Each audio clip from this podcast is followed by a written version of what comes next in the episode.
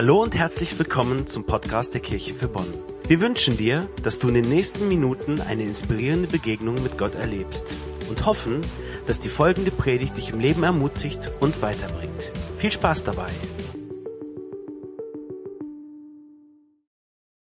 Ja, guten Morgen.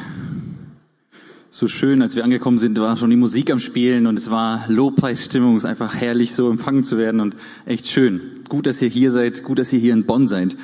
Wir sind in relativ vielen Gemeinden jetzt unterwegs gewesen und ich habe mir angewöhnt, vorher kurz, ein, zwei Tage vorher, in mich zu gehen und zu beten, Gott, was möchtest du dieser Gemeinde sagen? Hast du irgendwas, was ich vielleicht als Sprachrohr sagen kann? Und manchmal kommt da was und ähm, Ihr wisst ja, wie das so ist, wenn man was hört, das ist immer eine Brille. Äh, ich sag euch das und ihr nehmt es mit und prüft das, ob das passt. Und zwar kam mir das Wort Glückseligkeit.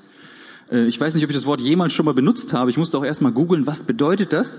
Das bedeutet Zustand, in dem die Gottheit dir wohlgesinnt ist. Also dein Gott ist dir wohlgesinnt und du kannst dich glücklich schätzen.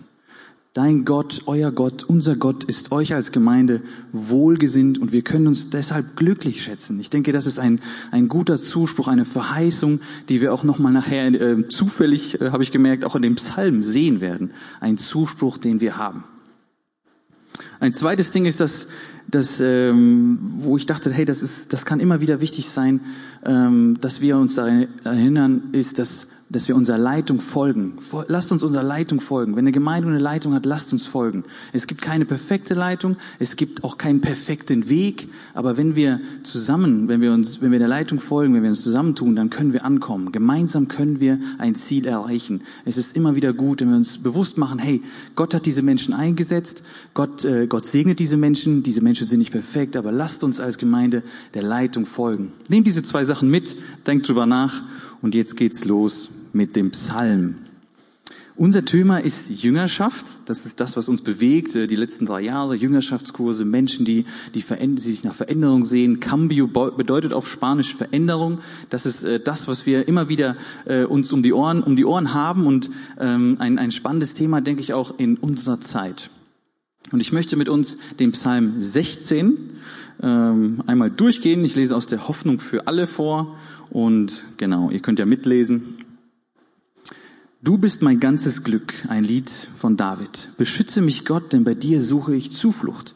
Ich bekenne, du bist mein Herr und mein ganzes Glück. Darum freue ich mich über alle, die zu dir gehören. Sie bedeuten mir mehr als alle anderen in diesem Land. Wer sich aber von dem lebendigen Gott abwendet und anderen Göttern nachläuft, der kommt aus dem Kummer nicht mehr heraus. Diesen Göttern will ich kein Opfer bringen, nicht einmal ihre Namen nehme ich in den Mund. Du, Herr, bist alles, was ich habe. Du gibst mir, was ich brauche zum Leben. In deiner Hand liegt meine Zukunft. Ich darf ein wunderbares Erbe von dir empfangen. Ja, was du mir zuteilst, gefällt mir. Ich preise den Herrn, denn er gibt mir guten Rat. Selbst nachts erinnert mich mein Gewissen an das, was er sagt. Ich sehe immer auf den Herrn. Er steht mir zur Seite, damit ich nicht falle. Darüber freue ich mich von ganzem Herzen. Alles in mir bricht in Jubel aus. Bei dir, Herr, bin ich in Sicherheit. Denn du wirst mich nicht dem Totenreich überlassen und nicht der Verwesung preisgeben. Ich gehöre ja zu dir. Du zeigst mir den Weg, der zum Leben führt. Du beschenkst mich mit Freude, denn du bist bei mir. Aus deiner Hand empfange ich unendliches Glück. Ich finde diesen Psalm äh, genial. Ich habe ihn auch schon ein paar Mal auswendig gelernt und ich finde es einfach so, da ist so viel drin. Eigentlich, sagt das Lexikon, ist das ein Bittpsalm. Also es geht ja darum, dass der, dass der Psalmschreiber, in diesem Fall David, ähm, am Anfang eine Bitte stellt, ja, also ein, ein Beter stellt eine Bitte sozusagen und diese Bitte, Herr, ich möchte, dass du mich beschützt oder ich suche Zuflucht bei dir, die wird aber total an den Rand gedrängt, weil danach geht das über in eine, in eine Erhörungsgewissheit, nennt sich das. Also David schreibt weiter und man kann raushören, das, was er da sagt oder das, was er über Gott sagt, er ist sich so sicher, dass er sicher bei Gott ist. Das sind total die Zusagen, die er da immer wieder sagt. Und dieser Psalm ist bestimmt von einer, von einer Hoffnung und einem Vertrauen. Deswegen kann man auch sagen, oder das Lexikon sagt, es ist eigentlich ein Vertrauenspsalm. Ich möchte auf, auf den Endteil schauen, äh, auf dem Vers 11. Du zeigst mir den Weg, der zum Leben führt. Finde ich, finde ich spannend. Du zeigst mir den Weg, der zum Leben führt. Wie, wie äußert sich das denn heute? Wo wissen wir, wie wir, was zum Leben führt? Wie, wie, wie zeigt sich das, wie zeigt Gott dir das ganz persönlich, was zum Leben führt oder was das für dich bedeutet? Ich denke, wenn wir Jesus als unseren Retter angenommen haben, wenn wir akzeptieren ihn als, als unseren Herr, als unseren, als unseren Gott, haben wir eine, eine Hoffnung auf die Ewigkeit mit ihm. Das ist so die Basis. Aber was bedeutet das jetzt für unser Leben hier praktisch? Was bedeutet das? Was, was, was steckt dahinter?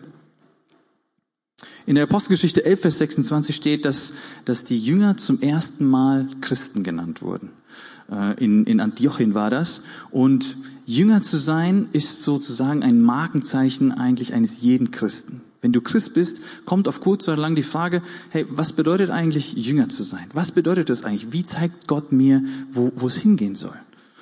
Und das ist nicht nur relevant für, für junge Menschen. Wir machen jetzt besonders im, äh, auf, auf, in Spanien ja ein Angebot eher für 18- bis 30-Jährige. Ich denke, das ist für jeden relevant. Es gibt unterschiedliche Phasen als Jünger und es ist für jeden relevant. Es ist auch nicht nur relevant für Menschen, die sich gerade bekehrt haben und jetzt einmal fragen, hey, äh, und jetzt, was, wie, wie mache ich das? Sondern immer wieder kommt die Frage, wie passt sich das gerade an in meinem Leben? Wie drückt sich das gerade aus? Was bedeutet es, Jünger zu sein?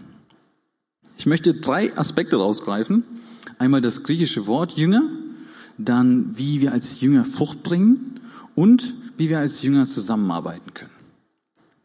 Das griechische Wort Jünger, Mathetes, bedeutet wörtlich ein, ein Lehrling oder ein Schüler zu sein.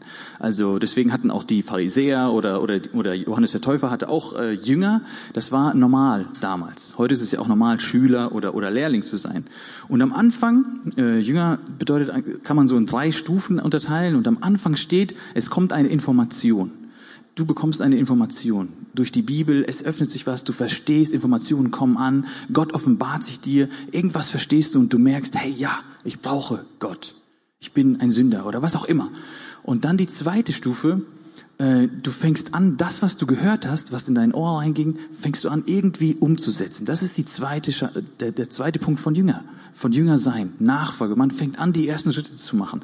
Wie sich das äußert, ist ganz unterschiedlich. Indem du dienst, indem du anfängst, etwas zu tun, indem du verstehst. Ähm, es, es ist etwas, was, was aktives. Und der dritte Punkt ist dann, man schaut zurück und guckt, wie war das, das, was ich gehört habe, das, was ich getan habe, passt das überein oder was kann ich ändern, beziehungsweise was kann ich besser machen, wie kann ich mich weiterentwickeln. Und diese drei Stufen von Jünger ähm, sehe ich als, als ganz kurz zusammengefasst als relevant. Hören, machen und verändern oder weiterentwickeln. Bei Cambio dieses Jahr hatten wir äh, Teilnehmer aus vielen unterschiedlichen Kulturen und ein Teilnehmer, der kam aus Südamerika, relativ ähm, majestätische Ausstrahlung, einfach einfach tief. Man, man hat gesehen, der, der junge Mann hat schon viel erlebt. Und in der ersten Woche erzählt er mir seine Geschichte. Ich nenne ihn mal Diego. Diego ähm, wurde, als er zehn Jahre alt war, äh, allein gelassen mit seinen zwei Brüdern. Der ältere war zwölf, der jüngere war acht, weil die Eltern sich verschuldet hatten und die mussten das Geld wieder reinbringen und sind dann illegal nach Spanien ausgewandert und haben die Kinder äh, bei der Tante gelassen.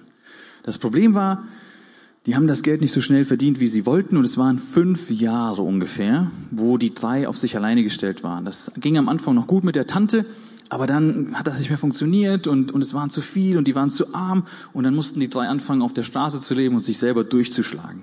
Und Diego war dann also mit zehn, elf Jahren für seinen kleinen Bruder verantwortlich, hat das, was der ältere Bruder geklaut hat, gekocht und so haben sie sich durchgeschlagen. Das war das, was ihn in dieser Phase ausgemacht hat oder wo er reingedrängt war. Und er kam dann zu uns und fing auch direkt an, ähm, wir haben ja dann immer eine Gruppendynamik, fing auch direkt an, am Anfang zu gucken, hey, wem, wem von den anderen kann ich jetzt mal helfen, so wie mein Bruder damals, wer braucht meine Hilfe? Und äh, wir haben gemerkt, oh, das ist nicht so ganz gesund, wie das jetzt hier läuft und haben gesagt, hey Diego, ich glaube, du bist hier nicht, um anderen zu helfen in erster Linie, sondern weil Gott an deinem Herz arbeiten möchte. Ich glaube, da sind Wunden, die, die du, wo du vorher du nichts konntest, aber die sind da und Gott möchte das, möchte an deinem Herz arbeiten, möchte dich heilen und möchte, möchte dir da äh, deine Identität klären, die du in Jesus hast. Und auf das Bild zurück von Jüngerschaft von, von Stufe 1, 2, 3 war er in Stufe 2. Er hat immer gemacht, er war aktiv, er hat sich für seinen kleinen Bruder gesorgt, er, er glaubt an Gott, aber die Basis, der Anfang, die Identität, warum mache ich das, wie und, und so, die war noch nicht da. Und als er dann bei Cambio war und ähm, er hat ein Talent zum Klavierspielen, fing er an, das, was er erlebt hat, zu verarbeiten, indem er Lieder geschrieben hat. Ähm, das war total spannend zu sehen, dass er das, was er mitgemacht hat, was, was ihn total gekränkt hat, was äh, in, in dieser wichtigen Phase des Erwachsenswerdens nicht da war, seine Eltern, ähm, hat er so verarbeiten können. Und er ist dann nach Hause gegangen und hat gesagt, hey, jetzt, jetzt will ich wieder Leuten helfen, ja, jetzt, jetzt will ich wieder loslegen, aber ich weiß jetzt, wer ich bin und ich weiß jetzt meine Identität in Jesus und jetzt weiß ich auch, warum ich das machen will. Und es war einfach schön, das zu sehen.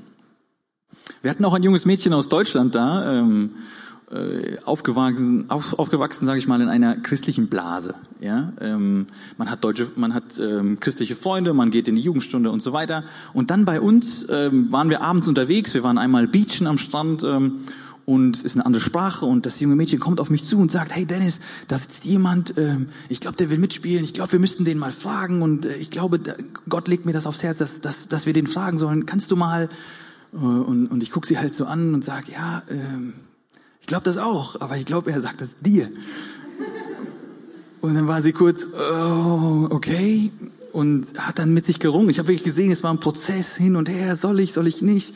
Und hat sich dann aber aufgerungen und ist dann hingegangen zu diesem jungen Mann, der kam aus Marokko, glaube ich, ähm, und hat ihn eingeladen zum Spielen, mit uns dabei zu sein. Und ähm, es war genial. Äh, dieser junge Mann war dann das ganze halbe Jahr immer wieder bei uns, hat immer wieder von Gott gehört, hat immer wieder seine Fragen stellen können aus dem muslimischen hin und her, wie das, wie wir das leben, was wir leben. Und es war einfach so schön zu sehen, dass aber auch diesen Schritt von dem jungen Mädchen, das gesehen hat, hey, äh, ich kann die PS, die ich da habe, also dieses Wissen, wenn wir wieder auf das Jüngerschaftsbild gehen, das Wissen war da, der zweite Schritt, das Machen, das kann funktionieren. Ich, ich muss einfach nur mal einen Schritt machen und, und ich muss, muss, muss den Schritt wagen. Und was wir merken ist, dass die junge Generation, oder die gerade jetzt am, am, am Kommen ist, die 18- bis 30-Jährigen, dass, dass oft sie sich wünschen, etwas zu machen, aber sie wünschen sich auch, jemanden an, in der Nähe zu haben, wo man so ein bisschen abgesichert ist ja, jemanden da zu haben, wenn man, wenn man auch irgendwas nicht klappt, dann kann ich nochmal nachfragen. Und dann können sie anfangen, diese Schritte zu gehen. Und wir, wir haben das Gefühl gehabt, hey, das ist wichtig, dass wir diesen Rahmen stellen, aber letztendlich die Schritte dürf, darf jeder Teilnehmer machen. Und das ist auch gut, weil den ersten Schritt zu machen, dann kann ich nach Hause gehen und sagen, hey, da habe ich schon mal einen Schritt gemacht und jetzt kommt der nächste und ich kann weitergehen und diese Entwicklung kann weitergehen. So, dass wir dann zur Stufe drei kommen, wo wir nach hinten schauen können und gucken, hey, hören, machen, was, was kann ich noch weiterentwickeln oder wie kann ich das verändern? Ich denke, wenn wir Jünger sein wollen, ist es wichtig, dass wir immer wieder in unser Leben hineinsprechen lassen. Ähm, Pflastermentalität, dass wir kurz mal den Pflaster drauf machen und dann hoffen, dass alles wieder gut ist, das reicht manchmal nicht. Manchmal muss man sich ein bisschen tiefer graben und es braucht einfach Prozesse, es braucht Zeit. Äh, das Wichtigste in diesem Zusammenhang ist, dass wir das in Liebe tun. Ähm, Liebe auf zwei Seiten, also in Liebe das Aussprechen, wirklich wohlwollend äh, dem anderen das vielleicht mal den Spiegel vorhalten und sagen, so und so nehme ich dich wahr, aber auch auf der anderen Seite die Liebe in Liebe das anzunehmen. Das geht nur, wenn ich mich selber liebe, kann ich Sachen annehmen. Wenn ich mich selber von mir nicht überzeugt bin oder denke, ich bin nichts wert, ich kann nichts, dann kann ich das auch nicht annehmen. Es braucht diese beiden Seiten, es braucht eine gute Balance zu diesen Sachen. Wir sind ja gerade in, in der EM-Phase und dann sieht man ja auch mal die Sportler und, und ich denke immer wieder, Mensch, jeder, jeder Profi, jeder Sportler, der hat, der hat einen, äh, der hat einen Coach, der hat jemanden, der ihn, der ihn pusht, der ihm den Spiegel vorhält, der ihm sagt, so und so ist das. Ähm, und wenn es auch nur darum geht, dass du ein paar Erbsen mehr isst als Pommes oder was auch immer, damit du den Ball noch besser reinschießen kannst. Ähm, und da denke ich immer wieder auch an, an uns als Christen und denke mir, hey, es wäre doch echt gut, wenn wir Christen auch Menschen haben, wie eine Art Coach, die uns manchmal den Spiegel vorhalten, die sagen, das und das könntest du eigentlich noch besser machen. In einem guten, gesunden Maß. Weil im Grunde haben wir doch etwas, was viel mehr wert ist, als den Ball jetzt noch besser da reinzuschießen. Wir haben eine Botschaft, die wir erzählen können. Wir haben eine, eine, Freiheit, wir haben eine Hoffnung, die ist so viel mehr wert. Und es lohnt sich so viel mehr, da rein zu investieren, meiner Meinung nach. Und, und dass wir da auch manchmal schauen, hey, nicht nur wir lesen die Bibel, wir gehen in den Gottesdienst, sondern zu gucken, wer kann mich herausfordern und wer kann mich, wer kann mich pushen. Ähm, Zwei Sachen sind da, glaube ich, wichtig, dass wir auf der einen Seite wissen, wofür wollen wir gepusht werden? Was ist hier mein Auftrag? Was ist das? Was ist mein Bereich? Und es lohnt sich auch da Zeit zu investieren, das herauszufinden, weil ich denke, da ist letztendlich auch der Segen drin, dass wir einen Frieden finden, weil wir das tun, wo wir, wo wir einfach in unserem Element sind. Und das zweite dann auch zu gucken, wer kann mich, wer hat das schon gemacht und wer kann mich da vielleicht auch herausfordern und positiv for, fördern, fordern und auch vielleicht auch mal äh, ja, äh, ähm, pushen. Der zweite Punkt, Fokus bringt Frucht. Ähm, in Apostelgeschichte 4, Vers 13 steht, dass die Jünger, das waren diejenigen, die mit Jesus gewesen waren. Also man konnte sie erkennen. Das, ah, der, ah ja, das war der, der mit Jesus unterwegs war. Man konnte sie irgendwie erkennen. Äh, woran lag das? Weil die alle in einem weißen Gewand rumlaufen, äh, rumgelaufen sind? Wahrscheinlich nicht. Das würde wahrscheinlich auch hier nichts helfen, wenn du jetzt hier mit einem weißen Gewand rumläufst. Okay, man würde dich kennen, man würde wissen, du bist ein bisschen anders. Aber es ist nicht das, was du aussagen willst. Es ist noch viel mehr. Es sind Werte, es, sind, es ist die Art zu leben und es ist die Freiheit, die wir haben. Das wollen wir weitergeben. Und ich denke, in unserer Zeit sind so die Grundbedürfnisse mehr oder weniger gestillt. Wir haben alles, was wir brauchen, äh, hier in den westlichen Ländern. Und die Frage ist eher, wie, wie kann ich Frucht bringen auf eine andere Art und Weise? Oder was, was bedeutet das für uns in unserer Zeit? Und ich denke, ein großes Ding ist, ähm, Routine oder an etwas dran zu bleiben. Wir haben so viele Optionen. Wir können, wir können entscheiden, gehe ich in Gottesdienst, gehe ich nicht, mache ich das, mache ich jenes, fange fang ich hier an, ändere ich morgen das. Wir können immer wieder andere Sachen anfangen. Wir haben unglaublich viele Optionen. Das Sozialsystem fängt uns auf. Und ich denke, unsere Herausforderung ist heute, an Sachen dran zu bleiben, zu beißen, dran zu bleiben. Das fängt an vielleicht in der stillen Zeit, wo ich mir vornehme, eine Zeit lang am Tag möchte ich mit Gott verbunden sein, möchte ich tanken und möchte ich mich refokussieren auf das, was eigentlich dran ist. Oh, das heißt aber auch für, für vielleicht einen Dienst, den ich angenommen habe, da einfach dran zu bleiben, auch wenn es mal, auch wenn es mal trocken ist oder wenn es mal zäh ist, da einfach dran zu bleiben, damit Früchte entstehen können. Genauso wie bei dem Apfel, der jetzt wächst, der dieses Jahr etwas später reif wird, wahrscheinlich wegen dem kalten Mai, aber der wird am Ende des Jahres oder im September wird der knackig und süß sein und der ist nicht von heute auf morgen entstanden. Das ist ein Prozess, der da einfach angestoßen ist. Ich muss das auch zu mir selber sagen. Wir sind ja äh, viel unterwegs gewesen, jetzt vor allem jetzt die letzten zwei Monate hier in Deutschland, von Hamburg bis, bis Frankfurt, überall. Jeder Tag ist anders mit den Kindern hin und her. Und ich muss aktiv planen, wann habe ich diese Zeit mit Gott? Wann, wann, wann habe ich den Rahmen? Ist ja nicht so am Tag, hey, jetzt habe ich mal eine Stunde Zeit, jetzt könnte ich mal, die Kinder sind, nee, kommt, kommt nicht vor, wenn man das nicht aktiv plant. Bei mir kommt es nicht vor. Und ich muss mich einfach einen Tag vorher überlegen, wann mache ich das morgen? Wie schaffe ich den Rahmen dafür? Äh, was muss vielleicht aus sein? Was muss vielleicht weg sein? Was muss vielleicht vorher geklärt sein, damit ich diese Zeit habe und äh, das möglich ist? Und warum, warum sollten wir das machen? Warum sollten wir uns hinsetzen und uns diese Zeit nehmen? Ich denke, anders als die schrillen Medien oder, oder das immer wieder äh, durch die Nachrichten was durchkommt, äh, ist das bei Gott anders. Gott ist ganz leise und äh, wir müssen uns tatsächlich, die, die größte Bemühung, finde ich, ist im Moment, momentan selber runterzukommen, um das auf das zu hören, was Gott uns eigentlich sagen möchte. Das ist unsere Herausforderung und das lohnt sich aber. Es lohnt sich aber, die Geschichten, die du vielleicht immer wieder gelesen hast, äh, trotzdem sich darauf einzulassen und Gott die Möglichkeit zu geben, äh, in dein Leben hineinzusprechen und dich zu formen. Und wenn du dann äh, das Gefühl hast, hey, ich habe da was gehört und ich glaube, das ist gerade von Gott und du prüfst das vielleicht noch mit dem einen oder anderen, dem du vertraust, dann auch loszugehen und dran zu bleiben, damit durch Routine etwas entstehen kann, damit Früchte wachsen können. Punkt drei. Danach wählte Jesus 70 Jünger aus und schickte sie immer zu zweit in die Städte und Dörfer, in die er später selber kommen wollte. Er sagte zu ihnen, die Ernte ist groß, aber es gibt nur wenige Arbeiter. Lukas 10. Ich denke, die Jünger haben damals in Teams gearbeitet und das ist auch etwas, was, was für uns wichtig ist, in Teams zu arbeiten. Ähm, das ist manchmal aber gar nicht so einfach. Wir merken das mit unterschiedlichen Kulturen, unterschiedlichen Persönlichkeiten. Ähm, äh, da am Anfang eine Gruppendynamik hinzubekommen und zu gucken, dass das wirklich funktioniert, ist schwierig. Es gibt nämlich die Spannung, entweder alle haben sich lieb, aber wir schaffen nichts, oder keiner kann sich mehr in die Augen gucken und wir haben was geschafft. Und da eine gute Balance zwischen zu finden. Hey, wir wollen nach vorne kommen, wir nehmen uns am Anfang Zeit und gucken, wie können wir dieses Team so aufbauen, dass, es, dass, wir, dass wir uns annehmen, dass wir wissen, wie wir sind, aber dass wir uns auch nicht verdaddeln und dass wir vorwärts kommen, dass wir etwas auf die Beine stellen.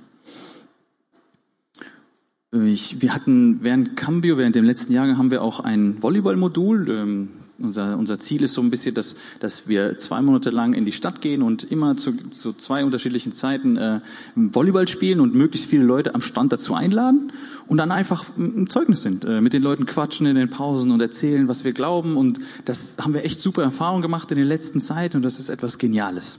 Problem war dieses Jahr, dass durch Corona kein Mensch kam. Also wirklich gefühlt, die Leute hatten Angst oder was auch immer und es kam keiner. Gut, haben wir überlegt, dann machen wir halt eine Online-App und machen einen Online-Termin, äh, vielleicht klappt das ja. Haben wir bei Meetup eine Gruppe gemacht, Wumms, waren 150 Leute in dieser Gruppe und es waren jedes Mal 30 Leute dazu da. Waren echt viele Leute. Ähm, wir haben so ein bisschen gemerkt, die neue Generation, die muss sich erstmal online kennenlernen und dann kann man sich im echten Leben kennenlernen und dann, dann ist das auch so, als hätte man sich schon jahrelang, äh, würde man sich gut verstehen und dachten, okay, dann machen wir das so. Und es war echt eine gesegnete Zeit. Wir hatten, wir hatten dann auch ein Turnier angeboten und hatten immer wieder die Möglichkeit, äh, mit Menschen über Jesus zu sprechen in den Pausen. Das ist ja relativ einfach bei uns. Wenn du dann fragst, ja, was machst du so beruflich? Ja, ich mache eine Jüngerschaftsschule. Hä, was ist das? Und man ist im Thema und man hat die Möglichkeit, da Zeugnis zu sein. Irgendwann war der Kurs dann zu Ende von, von Cambio, die Leute sind zurück und ich dachte, ah, das ist aber schade, wenn wir jetzt aufhören. Ich mache das weiter. Hab Leute gesucht, habe versucht, ein Team aufzubauen, hin und her und hat aber nicht geklappt. Und es war echt schwer und, und alleine ist das zäh, immer wieder dahin zu gehen, es aufzubauen. Und es ist ja auch nicht so, dass es immer Spaß macht, weil haben sich auch viele Leute angemeldet, die dann dachten, sie können spielen und dann ist das hin und her. Und, und man muss wirklich eine Motivation, eine Leidenschaft dafür haben, die tiefer geht. Und es geht nicht einfach so. Und ich habe mir so sehr ein Team gewünscht, dass, dass, dass das weitergeht, dass das, ähm, dass dass, dass Menschen weiter da von Jesus hören können und diesen Samen mitbekommen. Wir hatten eine Welle von digitalen Nomaden auf der Insel. Und wenn die das einmal mitbekommen, ist doch genial. Dann kann das, dann kann der Heilige Geist in ihnen wirken und sie können vielleicht, wenn sie in die nächste Stadt ziehen, bekommen sie wieder was mit von Jesus und so kann das sich entwickeln. Und anstatt dessen, dass mir jemand helfen wollte, habe ich sogar noch einen reinbekommen. Und zwar sagte ein guter Freund von mir, ähm, ja, ist, ähm, wenn du nicht mit dem Bibelvers da dich hinstellst und jedem wirklich von Jesus erzählst, dann ist das, was du da machst, ein Hobby. Boah, das war hart. Da musste ich nochmal ins Gebet gehen und sagen, Gott, äh, das war nicht meine Motivation. Also ich spiele gerne, aber so sehr auch nicht, dass ich da immer wieder fremde Leute. Nee, das ist es nicht. Ich möchte da ein Zeugnis sein und ich möchte da wirklich ein Licht sein. Ist das, kriege ich deinen Segen dafür oder wie, wie, wie siehst du das? Und das nächste Mal, als ich dann auf dem, auf dem Platz war, ähm, gucke ich meine Kappe so an und da steht da ganz dick drauf, no longer slave. Du bist kein Sklave mehr. Ne? Und ich habe das so als von Gott, von Gott wahrgenommen, hey Gott, Gott segnet das und Gott gibt mir das, hey, da stand ja wirklich was drauf. Ne? Und jeder hätte das sehen können. Und, und, und, und äh, ich habe das wahrgenommen, hey, da, ich bin dein Licht und ich kann weiter dran bleiben, dass wir dieses Team aufbauen, dass diese Arbeit weiter wachsen kann. Und wir wollen dass irgendwann Gemeinde dadurch entsteht. Wir wollen verschiedene Meetup-Gruppen aufbauen über, über Surfen, übers Klettern, übers, übers Beachen und diese Menschen dann einladen zu einem, einem, einem Treffen, wo wir über Gott reden, wo wir über die Bibel diskutieren und wir haben die Sehnsucht, dass Menschen sich dadurch bekehren. Das geht nicht alleine, da kämpfe ich, da, da, da will ich weiter warten, bis Gott Menschen dazu schickt, die da, die da mitmachen und dann kann das funktionieren als Team.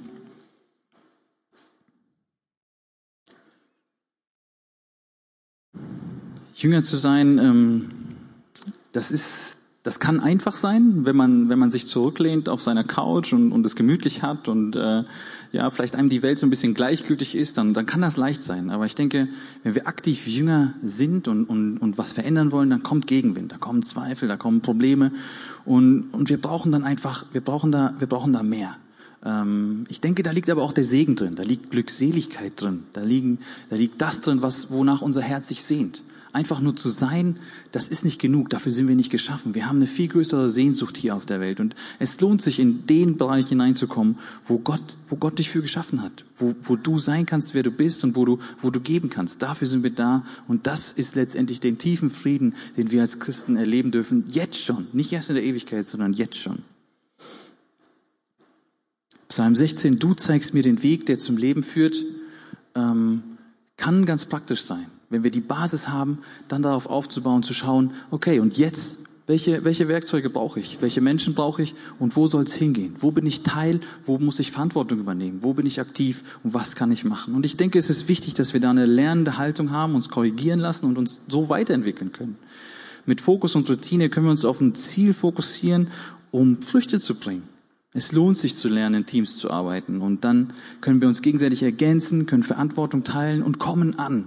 Ähm, es werden Hindernisse kommen und wir können das als Chance sehen, weil Gott sich dadurch verherrlichen kann, indem, indem er sich groß macht, indem er zeigt, hey, du musst das nicht alleine machen, ich bin bei dir. Und dann, denke ich, finden wir auch Zuflucht, so wie David das erbittet in dem ersten Vers. Wir haben Zuflucht bei Gott, wenn wir losgehen. Wird schwierig, aber wir haben Zuflucht. Die steht da.